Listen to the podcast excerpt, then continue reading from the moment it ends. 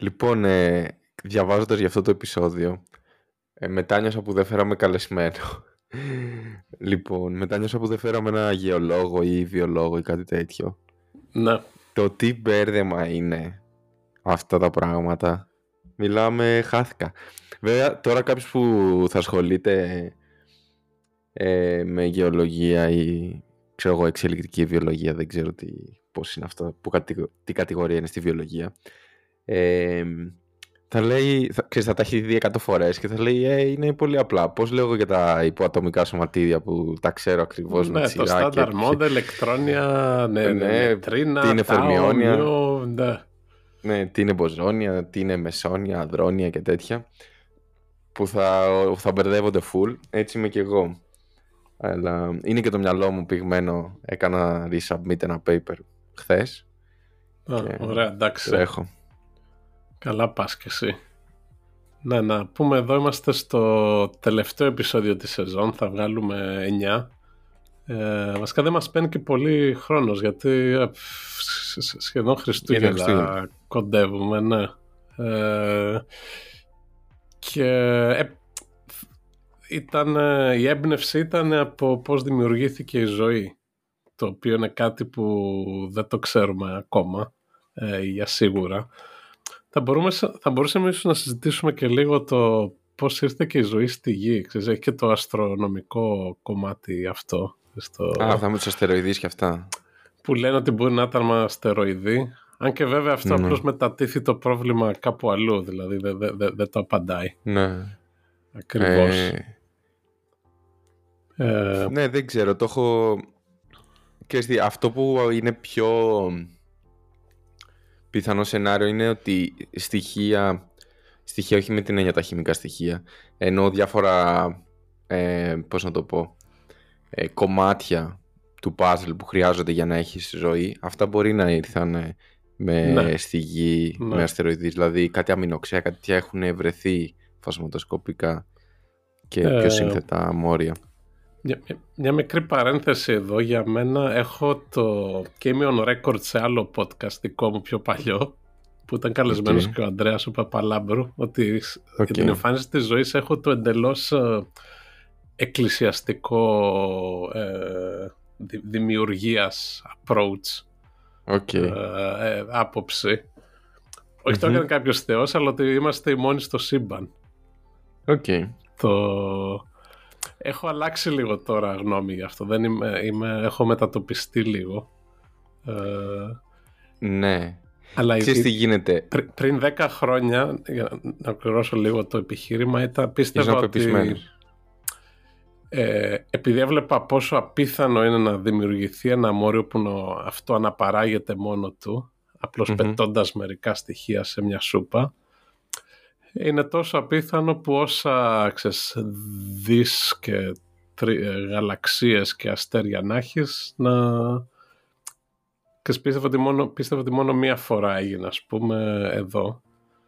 Okay. Τώρα η άποψή μου είναι ότι νομίζω υπάρχει κι αλλού αλλά λόγω της αποστάσης του σύμπαντος δεν θα είμαστε ποτέ σε επαφή. Ναι. Κοίταξε, μια και το πιάσαμε αυτό. Και, και οι αποστάσεις ε, και αυτό το τεχνολογικό χάσμα. Ξέρεις, ναι, για να ναι. επικοινωνήσεις πρέπει να συμπέσεις σε, σε χρόνους που. σε πολιτισμικούς χρόνους. Που να είσαι στο τεχνολογικό peak να μπορείς να επικοινωνήσεις. Που όπως πάμε ναι. εμείς η ανθρωπότητα μπροστά στους γεωλογικούς χρόνους είμαστε ένα τίποτα. Ναι, σε, και μπορεί να μείνουμε και τίποτα. Για ναι, αυτό. Ε, ναι, επίσης είναι, το είχαμε δει, όπως είχα πει και στο επεισόδιο που είχαμε κάνει με τους pop για τις δύσκολες ώρες για τις ταινίες, τις διαστημικές. Πολύ ωραίο επεισόδιο είναι αυτό, το... Ναι. Ήταν ωραίο επεισόδιο αυτό, να το ακούσετε. Ε, η επικοινωνία είναι βασικό πρόβλημα που έχουν οι ταινίες επιστημονικής φαντασίας. Δηλαδή, ε, ναι. το είχα πει και τότε, είναι πιο εύκολο να πιστέψει ότι υπάρχει ένα διαστημόπλαιο το οποίο μπορεί να μεταφέρεται από τη μια μεριά του γαλαξία στην άλλη ναι. με κάποιο τρόπο, ακόμα κι ας είναι σκουληκότρυπες έτσι, μπορώ να δεχτώ ότι το concept ότι έχω μια μηχανή η οποία με κάποιο τρόπο παράγει πολλή ενέργεια και κάπως ε, πειράζει, δεν ξέρω, το χώρο γύρω της ή κάτι τέτοιο, ε, ας το πούμε ότι μπορεί να συμβεί. Ή τέλος πάντων μπορώ να δεχτώ το ισοζύγιο ότι καταναλώνεις με κάποιο τρόπο ενέργεια με ένα μηχάνημα για να καταφέρεις να κάνεις κάτι. Αλλά mm-hmm. το να επικοινωνείς από τη μια μεριά του γαλαξίας στην άλλη ε, real time, χωρίς latency, είναι λάθος. Ναι, γιατί και η, η, η, η, η γαμημένη ταχεία του φωτός, ας πούμε, που είναι ο νόμος απαράβατος, ξέρεις, δεν, δεν μπορείς να ναι. κάνεις και πολλά πράγματα. Τώρα θα μου πούνε για τίποτα κβαντικές τηλεμεταφορές και τέτοια σε σχόλια, αλλά θα το αφήσω. Λοιπόν, επειδή ξεφεύγουμε, ναι. αυτό που θέλω να πω είναι ότι. Όντω, κοίταξε να δεις, είναι λίγο περίεργο αυτό για την ε, ζωή. Γιατί είναι άλλο πράγμα το να πεις, π.χ. Ε, να είναι ζωή σε εξελικτικό επίπεδο σαν και εμάς, να έχει κάποιο τεχνολογικό πολιτισμό. Είναι άλλο να είναι κάτι πολύ πρόημο, όπως θα δούμε ότι κατά κύριο λόγο έτσι ήταν η ζωή για δισεκατομμύρια χρόνια, ήταν απλά μόνο κύτταροι οργανισμοί. Mm-hmm. Επίσης είναι ένας άλλος ε, έτσι, παράγοντας το κοσμολογικά να συμπέσεις σε... Δηλαδή, είναι άλλη ερώτηση αν υπάρχει ζωή στη, ξέρω εγώ, αλλού στο γαλαξία και άλλο είναι αν έχει υπάρξει στο γαλαξία κάποια στιγμή ζωή. Ακόμα και εξελικτικά. Γιατί και ο γαλαξίας και να, είναι... έχει και να έχει φύγει, ναι, ναι. Ναι, ή μπορεί να προκύψει μετά. Γιατί Αλλά είναι άλλο αυτή τη στιγμή. Ναι. Και η επικοινωνία προς τα έξω, ξέρεις, που είναι με ηλεκτρομαγνητικά κύματα, ουσιαστικά είναι, ξέρω, τα τελευταία 100 χρόνια που είμαστε, ναι. έχουμε τη δυνατότητα. Ενώ η ζωή υπάρχει 4 δις χρόνια, ας πούμε. Είμαι... Πολύ δύσκολο. Και ακόμα και να ήθελαμε να επικοινωνήσουμε με τη γειτονιά μας, δηλαδή στο γαλαξία, και δεν είναι ότι η γειτονιά μας αυτά που είναι 2-3 έτη φωτός μακριά αστέρια. Τώρα εγώ σου λέω να πας σε κάτι μακρινό έτσι. Ε, δηλαδή μόνο στο γαλαξία μας, να μην βγεις απ' έξω. Ε, θες ε, πάνω από 30.000 χρόνια και παραπάνω. Mm-hmm. Άμα είναι 30 κιλοπάρσε και το πάρσε και είναι 3 έτη φωτός, θες κοντά 100.000 χρόνια ε, ακτίνα γύρω σου για τα Νομίζω... κοντινά, για μέσα στο γαλαξία. Νομίζω το έχουμε ξαναφέρει σε αυτό το podcast. Υπάρχει αυτό το φοβερό, το φοβερό βιβλίο, το Three Body Problem του Κινέζου, το οποίο είναι ακριβώς αυτή η ιστορία, πώς θα γινόταν επικοινωνία με άλλο πολιτισμό, αλλά ε, με ρεαλιστική επιστήμη. Ξέρω, που παίρνει ξέρεις, χιλιάδες χρόνια ή εκατοντάδες να ναι. επικοινωνήσεις Είναι ο Λίου Σιζίν Λίου Σιζίν, το οποίο βγαίνει και τώρα σειρά στο Netflix από τους δημιουργούς του Game of Thrones την Άνοιξη και μάλλον θα είναι εντελώς μάπα οπότε διαβάστε το βιβλίο. Οκ. Okay. ε, εν τω μεταξύ το ψάχνω τώρα επειδή το ανέφερες και όντως βρίσκω πρώτο στο Google το βιβλίο και μετά Netflix official trailer. Ναι, ναι. OK. Okay. Λοιπόν, ε, πάμε πίσω στο επεισόδιο μετά τη μια και κάναμε μεγάλη παρένθεση. Ναι. Και, και θα, θα το πάρουμε, είπαμε, αντίστροφα χρονολογικά. Δηλαδή θα ξεκινήσουμε λίγο από τώρα και θα πηγαίνουμε μέχρι προς τα πίσω. Ναι. Και μέχρι να φτάσουμε εκεί που δεν ξέρουμε. Σε μερικά δις χρόνια πριν. Ναι. Λοιπόν, ε, θα ξεκινήσω εγώ με την ιστορική αναδρομή. Για να το πιάσεις μετά εσύ όταν θα αναφέρουμε το, το κοινό μας πρόγονο. Ναι. Λοιπόν, ε, εδώ πέρα χάθηκα, να ξέρεις. Κοίταξα διάφορα πράγματα και όσοι είναι γεωλόγοι θα ξέρουν. Όσοι δεν είναι... Λοιπόν, το θέμα είναι ότι γεωλογικά ο χρόνος ε, χωρίζεται... Ε, ας το πούμε πως έχουμε κεφάλαια και υποκεφάλαια και παραγράφους κλπ. Έχεις mm ε, αιώνες, έχεις ε, τα ίονς, έχεις περιόδους, έχεις ε, αυτό που λέμε έρας, που στα ελληνικά ναι, είναι το, αιώνες, όχι το century, είναι το ίον. Το, το οποίο, ναι. το, το οποίο μας ε, είναι σαν εποχή αιώνα. κάπως. Ναι, είναι... ναι, αλλά όλα εποχή. Μάλλον να πούμε το periods, περίοδο και το era εποχή. Αιώνες, mm. εποχές, περίοδο και χρόνια. Έχει και, έχει και ages, έτη. Ναι. Δεν ξέρω. Τέλος πάντων, τα κοιτάξει στα αγγλικά η αλήθεια είναι αυτά. Οπότε, βέβαια, τα περισσότερα πιστεύω θα τη βγάλουμε από την άκρη γιατί είναι κυρίως ελληνικής προέλευσης λέξης, ρίζας. Ναι. Οπότε είναι ένας αχταρμάς. Βασικά δεν είναι αχταρμάς, απλά είναι ένα είδος πυραμίδας με διακλαδώσεις. Οπότε έχεις πρώτα τα ions και πας στις υποκατηγορίες. Ε, αφού είδα διάφορα, έκανα έτσι ένα, μια μικρή λίστα, ένα short list ε, με τα πιο σημαντικά. Οπότε έχουμε τέσσερα, τέσσερις αιώνες ions διαφορετικά, Λοιπόν, θα ξεκινήσουμε με το, όπως είπαμε, το πιο πρόσφατο. Θα πούμε λίγο για τις υποκατηγορίες του και μετά πάμε προς τα πίσω. Λοιπόν, η, ο αιώνας που ζούμε τώρα, η εποχή που ζούμε τώρα, ε, είναι, σε αγγλικά είναι φανεροζώικ, οπότε είναι η mm. φανεροζωική περίοδος, που αυτό είναι ίσως το πιο εύκολο από όλα. Είναι η εποχή που βλέπουμε τη ζωή. Δηλαδή είναι, ναι. υπάρχουν δέντρα, υπάρχουν φυ, ναι, φυτά, δέντρα, όλα αυτά, λουλούδια, ε, η βλάστηση και υπάρχουν και τα ζώα που τα βλέπουμε έτσι. Οπότε δεν χρειάζεται μικροσκόπιο για να δεις τι, τι υπάρχει. Λοιπόν, αυτή η εποχή ξεκινάει χοντρικά... Πόσο κρατάει αυτό, ναι, πότε ξεκίνησε. Ναι, ξεκινάει περίπου 540 εκατομμύρια χρόνια πίσω. Πω, μέχρι... στα βαθιά, ε, μέχρι σήμερα. Ναι, είναι... Οπότε, χοντρικά, ας το πούμε, το τελευταίο μισό δις, ε, ζούμε σε αυτή την εποχή που φαίνονται τα ζώα. Μάλιστα. Λοιπόν, και έχουμε διάφορα έτσι, events σε αυτή την περίοδο. Μέσα σε αυτά τα 540 ναι, εκατομμύρια θα αναφέρουμε, Θα, θα αναφέρω... Ε, περίμενε τώρα εδώ γιατί να κοιτάξω τις σημειώσεις μου. Ε, θα αναφέρουμε... Τώρα θα πάμε στις υποκατηγορίες. Οπότε θα πάμε στα έρα της εποχής. Έρας, ναι. Λοιπόν, ε, ξεκινάμε με την Παλαιοζωική που είναι περίπου 540, δηλαδή από εκεί που ξεκινάει ο, mm ο αιώνας, μέχρι περίπου 250 εκατομμύρια χρόνια πίσω. Λοιπόν, αυτή είναι ε, η εποχή που έχουμε μεγάλη ε, ραγδαία αύξηση στα είδη, έτσι boom, λέγεται, δεν ξέρω αν, είναι, είναι η έκρηξη του Καμβρίου Cambrian ναι, Explosion. Cambrian Explosion, ναι. Ναι. Που είναι... Και είναι που από πολύ λίγα ζώα, ας πούμε, βγήκαν σχεδόν όλα τα είδη.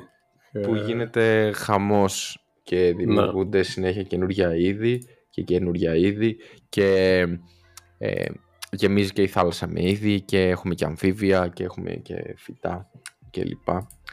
Ε, που είναι το πρώτο έτσι, ε, σημαντικό ε, εκεί έχουμε και την ε, πρώτη, ε, πώς να το πω, εξαφάνιση, να το πω έτσι. Extinction. Είναι... Ναι, ναι, είναι, είναι η πρώτη ναι. εξαφάνιση, η οποία, ε, λοιπόν, διαβάζω εδώ πέρα, έχει ένα όνομα, λέγεται ε, Ordovician Silurian. Αυτό βρήκα. Δεν ξέρω τι okay. σημαίνει αυτό. Το Silurian νομίζω το έχω ακούσει κάπου να είναι ναι. γνωστό αυτό. Ναι, ελπίζω να μην είναι λάθος αυτοί που μας ακούνε. Γιατί και με αυτό μπλέχτηκα. Γιατί υπάρχουν και υπάρχουν, υπάρχουν extinctions τα οποία θεωρούνται ότι έχουν γίνει με υποκατηγορίες. Δηλαδή σου λέει από τότε μέχρι τότε έγινε ένα mass extinction, αλλά στην πραγματικότητα έγιναν μικρότερα events μέσα σε αυτό. Που μπορεί να είναι και ανεξάρτητα. Οπότε και αυτό ήταν λίγο μπάχαλο. Mm-hmm. Λοιπόν, εδώ πέρα διάβασα ότι η, η, μία ήπειρος, η Γκοντουάνα, που ήταν έτσι μία ήπειρος αρχαία, δεν έχουμε φτάσει mm-hmm. στην Παγκαία ακόμα, που ίσως είναι αυτό που ξέρουμε.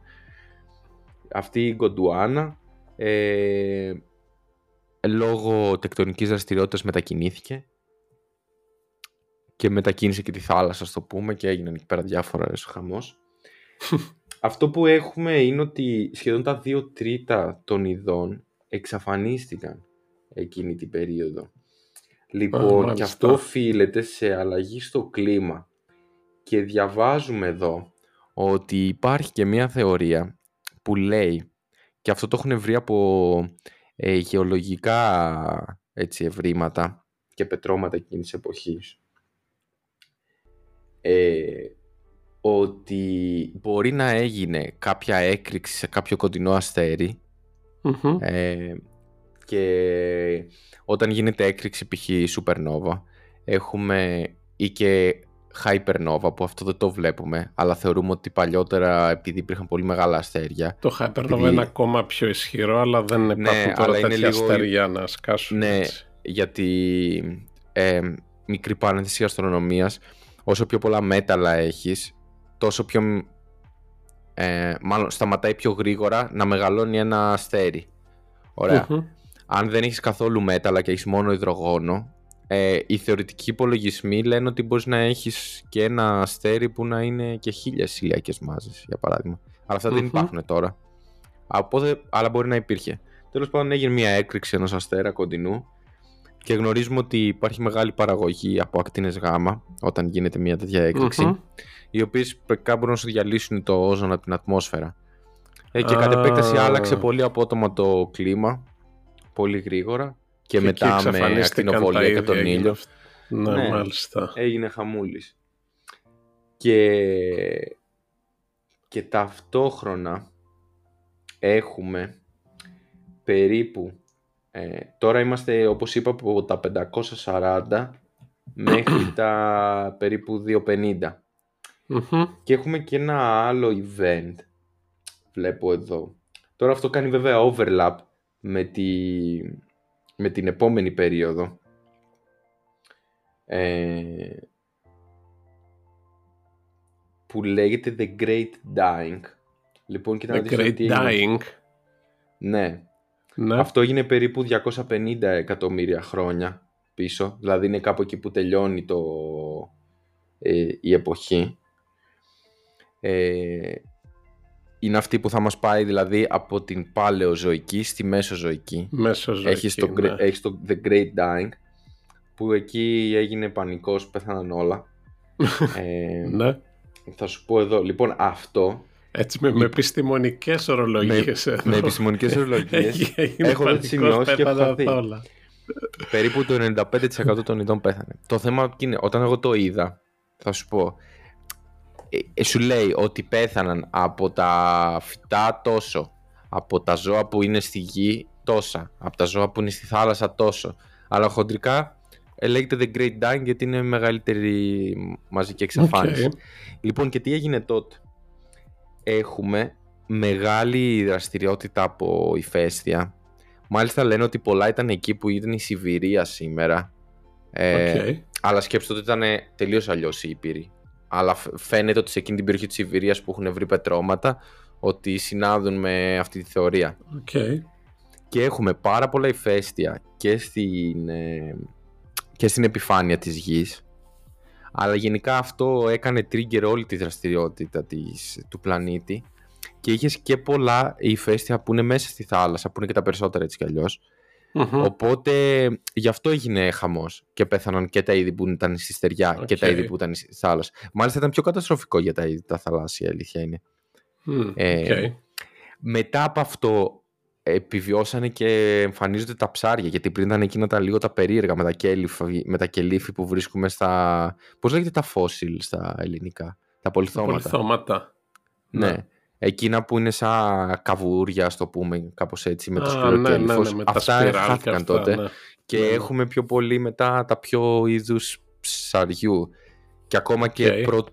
και πρώιμοι καρχαρίες και τέτοια πράγματα ε, εμφανίζονται μετά. Λοιπόν, όπως είπα, έχουμε το The Great Dying και αυτό θα μας φέρει, θα μας πάρει από το παλαιοζωικό και θα μας φέρει στο Μεσοζωικό. Λοιπόν, ο Μεσοζωικός, η Μεσοζωική εποχή για την αίρα Ιων είπαμε πριν, θα κρατήσει από εκεί περίπου το 250 μέχρι ναι. περίπου το 65-66 εκατομμύρια χρόνια πίσω. Που εξαφανίζονται λοιπόν, δεινόσαυροι. Ναι, η, το, το Μεσοζωικό τελειώνει με τους δεινόσαυρους. Λοιπόν, στο Μεσοζωικό έχουμε ότι κυριαρχούν τα οι δεινόσαυροι και η ευρύτερη ε, οικογένεια των ε, ερπετών και αμφίβιων κλπ. Έχουμε το boom αυτό που είπα πριν στη θάλασσα με τα ψάρια. Είναι βασικό αυτό. Ε, και έχουμε κάποια events.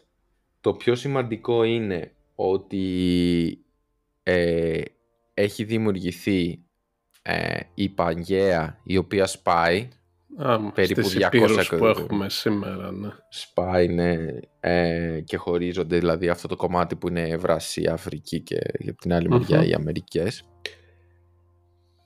Λοιπόν, και όπως είπαμε και όπως είπες και εσύ, θα κλείσει αυτή η εποχή με, το, με την εξαφάνιση των δεινοσαύρων που κατά κύριο λόγο πιστεύουμε ότι έχει πέσει ένας μετεωρίτης εκεί στο Μεξικό, στο Ιουκατάν. Στο Ιουκατάν υπάρχει, έχει, έχει Ναι, υπάρχει και ταιριάζει με την θεωρία.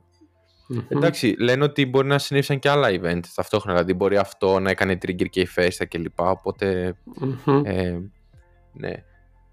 Δεν είναι απαραίτητο δηλαδή ότι από τον ίδιο το μετεωρίτη. Ή βασικά εγώ θα το πω σε περίπτωση που δεν το ξέρει ο κόσμος, ότι δεν είναι ότι σκάει μετεωρίτη και καίγονται, πεθαίνουν τα ζώα. Είναι ότι αλλάζει τόσο πολύ το κλίμα από, την, ε, από, από το impact, από τη σύγκρουση, που θα πεθάνουν, ξέρω εγώ, τα φυτά και μετά τα φυτοφάγα ζώα δεν θα έχουν να φάνε και ούτω καθεξής πάει έτσι αλυσίδα. Δεν φαντάζεσαι ότι έπεσε μια τεράστια φωτιά και καήκαν όλα τα ζώα. Ναι, ναι.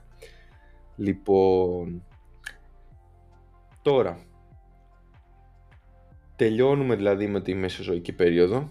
Φεύγουν οι δεινόσαυροι. Και τι μένουν από εκεί, κυρίως τα, τα πουλιά μένουν από εκείνη την περίοδο. Τα πτηνά. Okay. Και γι' αυτό θεωρούνται και, και που λένε ότι ξέρω, τα κοτόπουλα ότι είναι απόγονοι των δεινοσαύρων. Ναι. Το έχεις ακούσει αυτό; Επίσης το έχεις ακούσει αυτό ότι, ε, ότι επειδή τα, τα φτερά, τα πούπουλα και αυτά ε, ε, χάνονται ενώ δεν μένουν όπως τα κόκαλα Α, λέγανε ότι οι δεινόσαυροι έχουν, είχαν ότι φτερά, θα μπορούσαν, ότι, ότι θα μπορούσαν να είχαν πούπουλα και να ήταν σαν γιγάντια κοτόπουλα. Αλλά δεν ναι, μπορείς ναι. ποτέ να το μάθεις αυτό. Ναι, Γιατί ναι. είναι σαν όργα... όργανο, σαν οργανική ύλη τα φτερά ε, εξαφανίζονται. Οπότε το αν έχουν φωλίδες όπως είναι τα φίδια ή έχουν πούπουλα σαν τα κοτόπουλα δεν μπορείς να το ξέρεις αυτό. Φαντάζεσαι να μην είναι τόσο τρομακτικά όσο τα έχουμε στις ταινίες και να ήταν φλάφι, ξέρω εγώ. να, να, θα έχει πλάκα να αποδειχθεί αυτό και μετά να πράξει να κάνουν το Jurassic Park με το. Και να έχουν να έχουν πιο πολύ κοτόπουλα. ναι. Ωραίο θα ήταν αυτό. Λοιπόν. Τώρα. Ε, πέφτει ο, ο κομίτης εκεί ο μετεωρίτης. Λοιπόν, και μετά η ζωή επιβιώνει για άλλη μια φορά. Ε, και έχουμε που το μεγάλο boom τώρα, θηλαστικά και πουλιά. Εκεί είναι τώρα, κυριαρχούν ναι. τα θηλαστικά. Λοιπόν, αυτό είναι, ξεκινάει 65 εκατομμύρια χρόνια πριν και ισχύει μέχρι σήμερα που κυριαρχούν ναι. τα θηλαστικά. Λοιπόν, έχουμε κάποια έτσι events εκείνη την εποχή. Ε, γιατί Έχουμε εποχές παγετώνων για παραδειγμα ε, έχουμε ε, άλλες εποχές που γίνεται πιο θερμό το κλίμα, ίσως και από ηφαίστεια κλπ. Οπότε έχει δηλαδή ζουμί υπόθεση, δεν είναι ότι όλα είναι smooth. Η τελευταία εποχή των παγετώνων ήταν περίπου πριν 12.000 χρόνια. 12.000, αυτό είναι ναι, τίποτα. Ναι, που υπήρχε κάποια πρώιμος άνθρωπος, την εποχή εννοείται. Ε, η πρώτη εποχή παγετώνων είναι περίπου πριν 2,6 εκατομμύρια χρόνια. Αλλά, αλλά, αλλά είχες παγώματα, ξεπαγώματα, παγώματα, ξεπαγώματα. Ναι, ναι. Ε, λοιπόν, υπάρχει μια θεωρία που λέει ότι μετά την εξαφάνιση των δεινοσαύρων και ο πολλών ειδών στην επιφάνεια, είχες ε, ε, αντίστροφο φαινόμενο θερμοκηπίου, είχες πολλά φυτά και απορροφήσαν πολύ διοξίδιο του άνθρακα και δεν είχες φαινόμενο θερμοκηπίου. Και και πάγωσε κάπως ο πλανήτης. Α, οκ. Και μετά... Οπότε ήταν τέτοιο. πιο χαμηλή θερμοκρασία τότε στη γη. Ε. Ναι. ναι. Ε, έχει ξαναγίνει αυτό, η αλήθεια είναι. Ε, θα σου πω. Λοιπόν, έχει ξαναγίνει αυτό. Έχει γίνει πιο παλιά, πριν εμφανιστούν τα πρώτα ζώα στην επιφάνεια, που πρώτα ήρθαν τα φυτά και είχε ξαναγίνει αυτό. Μάλιστα. Λοιπόν, οπότε από τα τελευταία 12.000 χρόνια που πέρασε και η τελευταία εποχή των παγετώνων, πλέον είμαστε στο σήμερα. Έχουμε μια σταθερότητα σχετικά. Ναι. Ε, θέλω να πω εδώ ότι από όλη την ιστορία του γης το 99,9% των ειδών έχουν εξαφανιστεί. Το, το πόσα Α, από διαφορετικά αυτά ζώα που έχουν υπάρξει σε όλη στην την ιστορία, ιστορία, του πλανήτη. Ναι, τα Ω. περισσότερα έχουν εξαφανιστεί. Ε. Αυτό λέω καταθλιπτικό. Το... Ναι, και για να κλείσουμε το σήμερα και να πάμε λίγο πάλι προς τα πίσω, γιατί όλα αυτά που έλεγα είναι για την τελευταία περίοδο, τη φανεροζωική. Ε, Μμμ. Ζούμε ρυθμούς εξαφάνισης. Τώρα δεν ξέρω, η αλήθεια είναι ότι αυτό δεν έκανα να το εξακριβώσω σε- με περισσότερες πηγές, αλλά μία πηγή που βρήκα λέει ότι ενώ κατά μέσο όρο ένα- μία εξαφάνιση είναι 15, 20, άντε 30 είδη το χρόνο, ε, στη- αυτή τη στιγμή εξαφανίζονται πάνω από 100 είδη το χρόνο στην Α, ναι. ε, γη. Οπότε Οκ. ζούμε την εξαφάνιση με το μεγαλύτερο ρυθμό εξαφάνισης. Βέβαια τώρα η αλήθεια είναι ότι επειδή δεν- ούτε γεωλόγος είμαι, ούτε το συγκεκριμένο topic το έψαξα συγκεκριμένα, μπορείς να, ίσως μπορούμε να κάνουμε ένα special κάποια στιγμή, πιο dedicated σε αυτά. Π.χ. δεν ξέρω αυτό πώς, μετράν, πώς μετριέται. Δηλαδή πώς μπορεί ο άλλος να υπολόγισε ότι χάνονταν 15 είδη το χρόνο στο Great Dying, ξέρω εγώ ή κάτι τέτοιο. Αυτό έχει, Οπότε- θα έχει ενδιαφέρον, ναι. Να- Ναι, να- οπότε δεν το ξέρω αυτό. ναι, Θες ναι. έναν ειδικό, ούτε καν γεωλόγο. Ίσως θες κάποιον που να ασχολείται με αυτά. Με αυτό, ναι. Λοιπόν, εδώ θέλω να πω ότι αυτά όλα τα πραγματάκια τα ξέρουμε. Πρέπει να πούμε ποιοι ήταν οι προτεργάτες. Ωραία. Λι- λοιπόν, ε, για να πριν σου δώσω την πάσα. Για πες. Λοιπόν, ο, ο πρώτος που βρήκα εγώ είναι ο κύριος ε, ο Νικόλαος ο Στένο, Νικολ, Νικολά Στένο, κάπως έτσι λεγότανε, ε, ο οποίος είναι ο πατέρας της στρατογραφίας, που πρακτικά είναι αυτός που είχε την ιδέα ότι αν κοιτάξω layers διαφορετικά ε, της γης, κοιτάζω διαφορετικές περιόδους. Είχε την ιδέα ότι λογικά το, τα στρώματα που έχει η γη Α, ότι το όσο ένα πιο... κάθεται πάνω από το άλλο, κάθεται Ναι, πάνω ναι. από το άλλο, οπότε όσο πιο βαθιά σκάψω θα πρέπει να βρω ε, πιο παλιά. Τι είναι τώρα όμως, αυτό άμα έχεις δει όμως ανάλογα τις περιοχές είναι διαφορετικό, δηλαδή βλέπεις εκεί τα βουνά που, έχει που έχουν τα, τις στρώσεις, ωραία τα layers, άμα Μμμ. πας ξέρω εγώ από την Ευρώπη πας στην Αμερική μπορεί να είναι διαφορετικά, να είναι άλλο Μμμ. βουνό. Ωραία. Μμμ. Και ο κύριος ε, William Smith, αυτός το 1819, Άγγλος αυτός, ε, προτείνει τα πολυθώματα να χρησιμοποιούνται σαν βαθμονόμηση των στρωμάτων, δηλαδή αυτό που λέμε calibration, δηλαδή ε, ξέρω ότι το συγκεκριμένο αποτι- απολύθωμα είναι π.χ. 200 εκατομμύρια χρόνια πριν. Πάω στην Α, να το Ισπανία, χρησιμοποιήσεις για να σκάβω, χρονολογήσεις το, το στρώμα κάνεις εκεί calibration, γεωλογικά, ναι. μάλιστα. πας Ναι, στην ναι. Ισπανία, σκάβεις, ε, ξέρω εγώ, 100 μέτρα και βρίσκεις αυτό το απολύθωμα. Άρα ξέρεις ότι στα 100 μέτρα είσαι στα 200 εκατομμύρια. Το ίδιο απολύθωμα μπορεί να το βρεις στα 300 μέτρα στην Αμερική όμως. Μμμ. Οπότε είναι αυτός που είχε την ιδέα ότι να χρησιμοποιηθούν τα πολυθώματα για να ε, τη χρονολόγηση βάζεις σαν του flagging system, ας το πούμε. Ναι, Ε, για την ε, χρονολόγηση. Εντάξει, τώρα έχουμε πολλές μεθόδους και ραδιοχρονολογίες και όλα αυτά, εντάξει. Αλλά μ, αυτή ήταν έτσι η πρώτη που το ξεκίνησε. Μάλιστα. Λοιπόν, και όπως είπαμε όλα αυτά που είπα πριν ήταν στον ε, φανεροζωικό αιώνα. Μετά άμα πάμε ε, 250 με 500 εκατομμύρια πίσω χοντρικά έχουμε αυτό που λέμε τον πρώτο ζωικό που Ναι. έχουμε ευκαριωτικά κύτταρα. Ωραία. Μμμ. Για όσους δεν γνωρίζουν ευκαριωτικά κύτταρα είναι αυτά που έχουν πυρήνα και έχουν και ριβοσώματα και τέτοια Σε πράγματα. Δεν αντίθεση είναι... με τα προκαριωτικά που δεν έχουν πυρήνα. Είναι Ναι, απλώς που είναι ένας η, ξέρω αχταρμάς. εγώ, ένας ιός είναι. Ναι, ναι. Λοιπόν, και πριν τον, αυτό είπαμε είναι περίπου ε, 2,5 με 500 εκατομμύρια, 2,5 δις με 500 εκατομμύρια. Αν πάμε ακόμα πίσω, έχουμε τον ε, α- αρχαιοζωικό, έτσι λέει, ξέρω εγώ έτσι θα το μεταφράσω, ναι. ε, βασικά είναι αρχικός, είναι αρκείον, ξέρω εγώ, άρκα από το αρχή. Τέλος Από το πάντων, θα το πω- αρχαίος. Από το ναι, αρχαίος, είναι ο αρχαίος. νομίζω ε, είναι. Τώρα αυτό στάνταρ θα έχει μετάφραση στα ελληνικά. Δηλαδή όσοι Ναι. έχουν, είναι γεωλόγοι και τα έχουν κάνει στη σχολή θα τα ξέρουν πώς λέγονται στα ελληνικά. Ε, αλλά εγώ είχα να κάνω submit paper οπότε δεν το κοίταξα και μπράβο μου. λοιπόν, το οποίο είναι από 4 δις πίσω μέχρι 2,5 δισεκατομμύρια πίσω. Εκεί είναι η πρώτη εμφάνιση ζωής. Μμμ. Εντάξει και για ιστορικούς λόγους έχουμε και το, την εποχή του Άδη, Χάντιον, Ιον, που είναι η εποχή που είναι απλά μια λάβα μπάλα στη γη, είναι όταν δημιουργήθηκε περίπου 4,6 δισεκατομμύρια χρόνια πίσω. Που δεν έχει πολύ ζωή. Ναι, Δεν έχει αυτό ζωή, τελειώνει, βασικά. δεν, δεν έχει τίποτα, αυτό τελειώνει περίπου 4 δις πίσω, όταν παγώνει η επιφάνεια και γίνεται στερεή. Εμφανί, Μμμ. Δηλαδή εμφανίζεται για πρώτη φορά στερεός ε, Μμμ. ε, φλοιός. Αλλά δεν υπάρχουν ακόμα θάλασσες και τέτοια πράγματα. Έτσι. Οκ.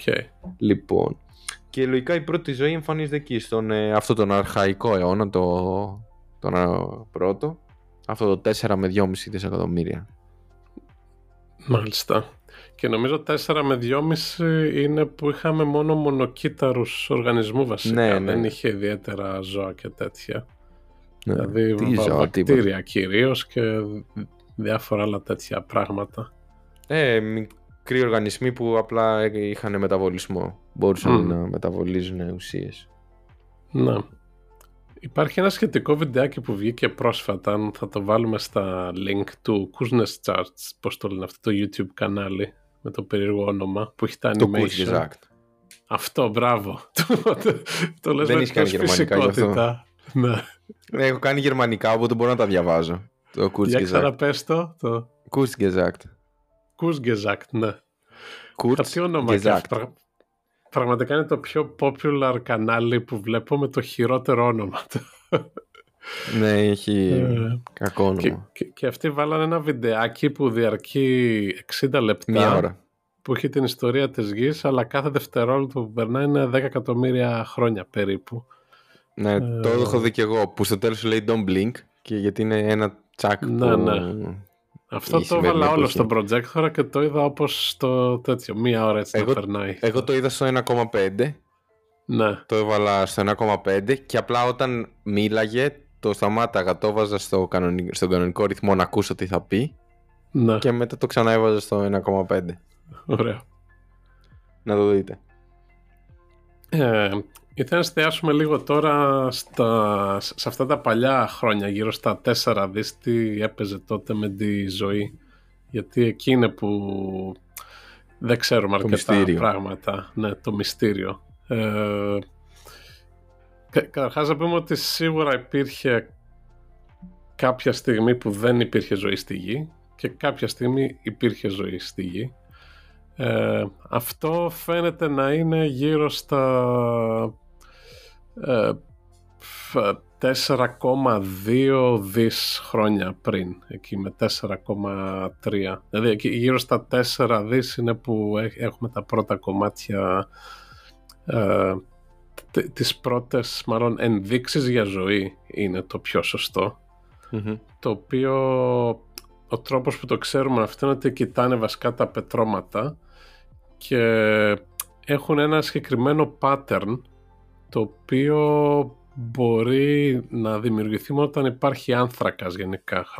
Πολύ χοντρικά αυτό είναι. Οπότε βρίσκουν πετρώματα, τα χρονολογούν και αν έχει αυτό το pattern σου λέει εδώ μάλλον ε, υπήρχε κάτι αλλά, αλλά δεν μιλάμε για πολυθώματα και τέτοια τότε γιατί ξέρεις, είναι όλα μόνο κύτταροι οργανισμοί.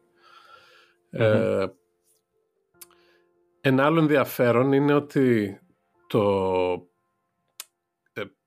η γη 4,5 δις, τα 4,4 δις χρόνια είναι που ήρθε ε, αυτός ο μετεωρίτης ο οποίος χτύπησε τη γη και δημιουργήθηκε το φεγγάρι. Ε, ξεκόλλησε ένα κομμάτι. Και τότε είναι που έγινε λάβα η γη και μετά πήρε 200 εκατομμύρια χρόνια περίπου να... Ε, βασικά ό,τι νερό υπήρχε τότε εξαερώθηκε και πήρε 200 εκατομμύρια χρόνια μέχρι να, να, να επανέλθει πάλι και να έχει κανονική θερμοκρασία. Ε, οπότε βασικά είναι ένα κομμάτι 200-300 εκατομμύρια χρόνια όπου δημιουργήθηκαν, δημιουργήθηκαν οι ωκεανοί μέχρι που έχουμε τις πρώτες ενδείξεις για ζωή που είναι γύρω στα 4 δις όπου εκεί μέσα μάλλον δημιουργήθηκε, αναπτύχθηκε η ζωή στη γη για πρώτη και το οποίο δεν έχουμε σχεδόν καμία ιδέα τι γίνεται εκεί. Ε, ξέρουμε σίγουρα, μάλλον ξέρουμε κάποια πράγματα, αλλά είναι πολύ λίγα. Ε, το πιο ενδιαφέρον είναι ότι ε, μπορείς ε, γενετικά να πάρεις τους διάφορους οργανισμούς και να πας έτσι προς τα πίσω στο χρόνο να δεις τι γονίδια υπάρχουν. Ε, και να αναφέρουμε εδώ ότι υπάρχουν αυτό που λέμε τα τρία domains της ζωής, το οποίο λέγεται δεν ξέρω το domain πώς μεταφράζεται στα ελληνικά και αυτό. Ε, ε, πρέπει να, να μου το περιγράψεις γιατί, ναι. Θα, γιατί είναι διαφορετική πω, ναι. μετάφραση ανάλογα το ναι. τι θες να πεις. οπότε όταν πήγα εγώ σχολείο, αυτό είναι πολύ τελευταία έτσι που έχει αλλάξει, τελευταία ξέρω 30 χρόνια. Όταν πήγα εγώ σχολείο ήταν προκαριωτικοί και ευκαριωτικοί οργανισμοί ήταν αυτά τα δύο. Τώρα δεν ισχύει τόσο αυτό. Υπάρχουν οι ευκαριωτικοί που έχει μέσα ξέρεις, φυτά, ζώα, μανιτάρια που τα μανιτάρια ξέρεις, είναι και άλλο πράγμα. Δεν είναι ούτε φυτό, είναι ζώο. Είναι προϋπήρχε ας πούμε και είναι δικό του το βασίλειο που λέμε. Ε, ναι, τα μανιτάρια είναι πολύ αρχαία. Ναι. Ε, και υπάρχουν ε, τα βακτήρια τα οποία είναι αυτή μονοκή και παλιά και και τέτοια. Ναι, παλιά νομίζανε ότι όλα τα βακτήρια είναι τα προκαριωτικά, ας πούμε. Μετά ανακαλύφθηκαν και τα λεγόμενα αρχαία λέγονται. Το οποιο νομίζω είναι έτσι και στα ελληνικά, γιατί στα αγγλικά είναι αρχαία. Είναι ακριβώς το ίδιο.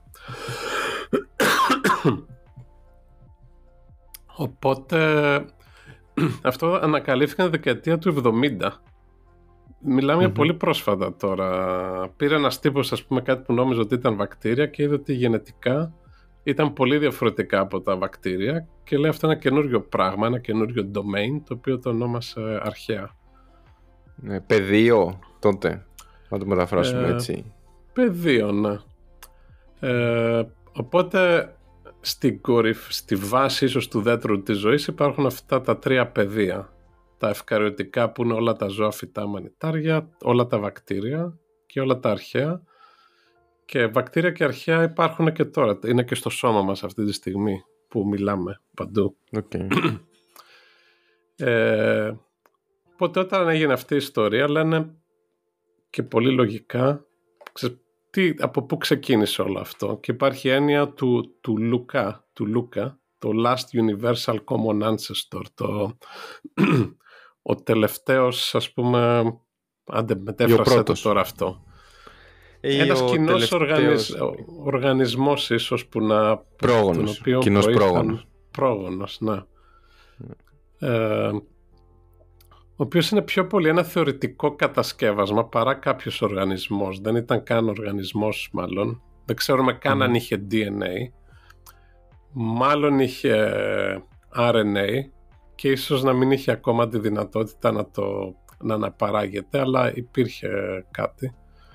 Ε, ε, ένας λόγος που ε, πιστεύουμε ότι είναι ένας είναι ότι ο, γενετικ, ο τύπος του γενετικού κώδικα σε όλους αυτούς τους οργανισμούς και τα πεδία είναι ο ίδιος. Δηλαδή είναι το, αυτές οι τέσσερις βάσεις που αποτελούν το DNA είναι κοινό σε όλα, το, όλους τους οργανισμούς, τα πάντα που βρίσκουμε. Άρα γι' αυτό λέμε ότι okay, κάποια στιγμή πρέπει να υπήρχε ένας κοινός πρόγονος Ε,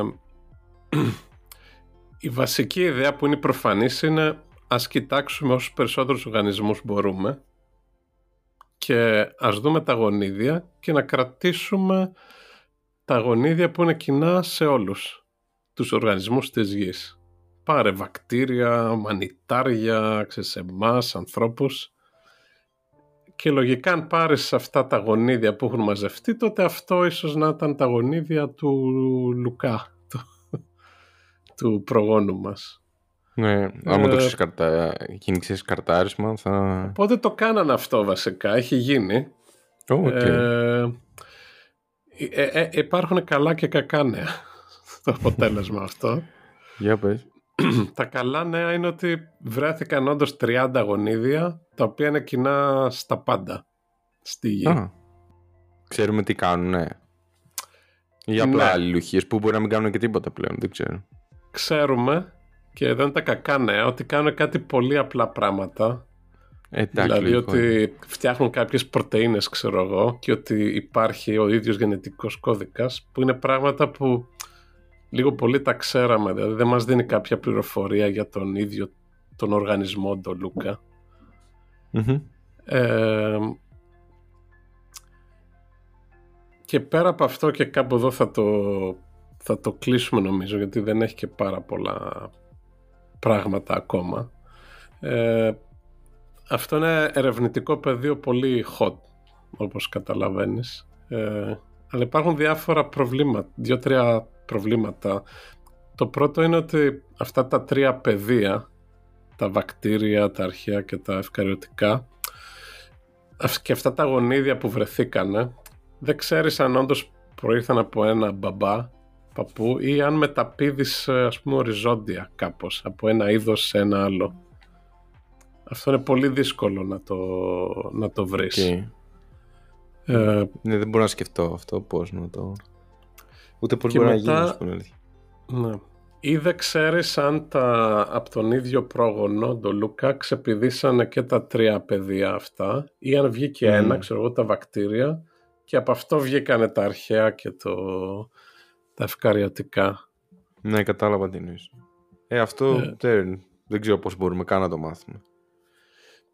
Ναι, αυτά είναι πολύ δύσκολα τώρα.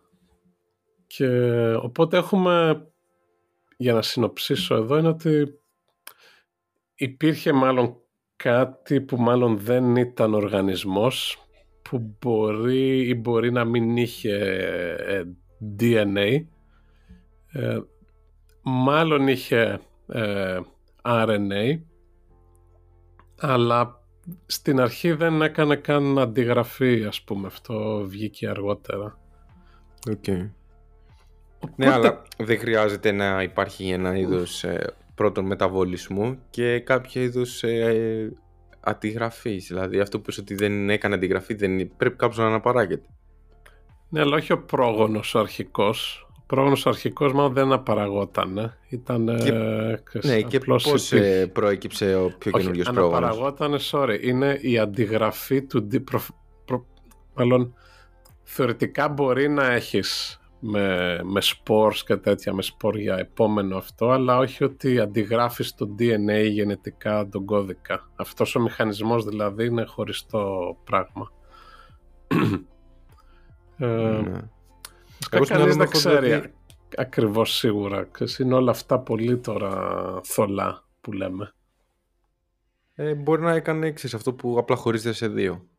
Ξέρω εγώ. Ή αυτό είναι πολύ advanced. Νομίζω είναι αρκετά advanced, δεν το ξέρω. OK. Okay. Γιατί π.χ. δεν μπορεί να χρησιμοποιήσει, ε, τώρα εδώ θα θέλαμε να βιολό, ε, το effect του ξενιστή που π.χ. κάνουν οι που οι από μόνοι τους δεν μπορούν να αναπαραχθούν. Uh. Οπότε χρειάζονται κάποιον ξενιστή, κάποιον host για να τον χρησιμοποιήσουν. Αλλά ναι. όταν δεν υπάρχει τίποτα άλλο, σίγουρα ούτε αυτό μπορεί να λειτουργήσει. Μέσα σε όλα αυτά είναι εκεί που είπες, το οποίο δεν είναι σε καμία από αυτές τις κατηγορίες που αναφέραμε. Ναι. Ε, είναι γνωστό αυτό ότι αν είναι ζωντανοί ή όχι. Είναι γνωστό ναι, γιατί δεν είναι αυτόνομοι οργανισμοί, δεν μπορούν να ζήσουν μόνο τους. Τους βάζουν να ξεσχωριστά, ας πούμε, άλλο, άλλο πράγμα. Ε, οπότε αυτά με το Λουκά, με το Λουκά. Okay. Και ναι, αυτό το πώς έγινε η ζωή, ξέρεις, είναι μεγάλη... Ε, και κανείς δεν ξέρει ακόμα για σίγουρα. Είναι από τα μεγάλα αναπάντητα ερωτήματα. Ναι. Και ιδανικό για να κλείσει και η σεζόν. θα Έτσι, έλεγα. ναι. Ίσως με το μεγαλύτερο, στο πώς ήρθε η ζωή. Το... Ναι. Αυτά. Οκ. Λοιπόν, ε, εντάξει, αυτό ήταν το τελευταίο επεισόδιο ε, δε- θεματικό, να το πω έτσι, με βάση τη σεζόν, αλλά όχι της χρονιάς. Για όσους ακούνε τώρα θα υπάρχει και πριν τα Χριστούγεννα επεισο- ένα επεισόδιο. Ε, Χριστουγεννιάτικο special. ναι. Ε, έχουμε ήδη κάποιες ιδέες για την επόμενη σεζόν, οπότε σίγουρα θα υπάρξει και μετά τα Χριστούγεννα κάτι. Μμμ. Ε, τι άλλο. Ε, μ, αυτά, ναι. Ε, Οκ. δεν έχω πω. Τα καλά Χριστούγεννα, καλή χρονιά και τέτοια θα πούμε στο, στο, Στο pre-Christmas Χριστουγεννιάτικο, ναι, αλλά εντάξει, Ναι. μπορεί να μας ακούνε κάποιοι, ξέρεις, δεν είναι ότι μας ακούνε όλοι με το που βγαίνει το επεισόδιο. Σωστό. Είναι το... Όπως Μπορεί να επίσης μας κάποιοι ακούνε- μπορεί να μην ακούν τα special, να θέλουν μόνο τα θεματικά. Να... Ναι, ναι. Οπότε Ισχύει και αυτό. καλές γιορτές σε εσάς που μας ακούτε μόνο στα θεματικά επεισόδια. Έτσι. Καλή χρονιά και, Ωραία. Και θα επιστρέψουμε και του χρόνου με κανονική θεματολογία. ναι, έχουμε τις ωραίες ιδέες. Θα πάει καλά. Αυτά. Οκ. Γεια χαρά. Γεια.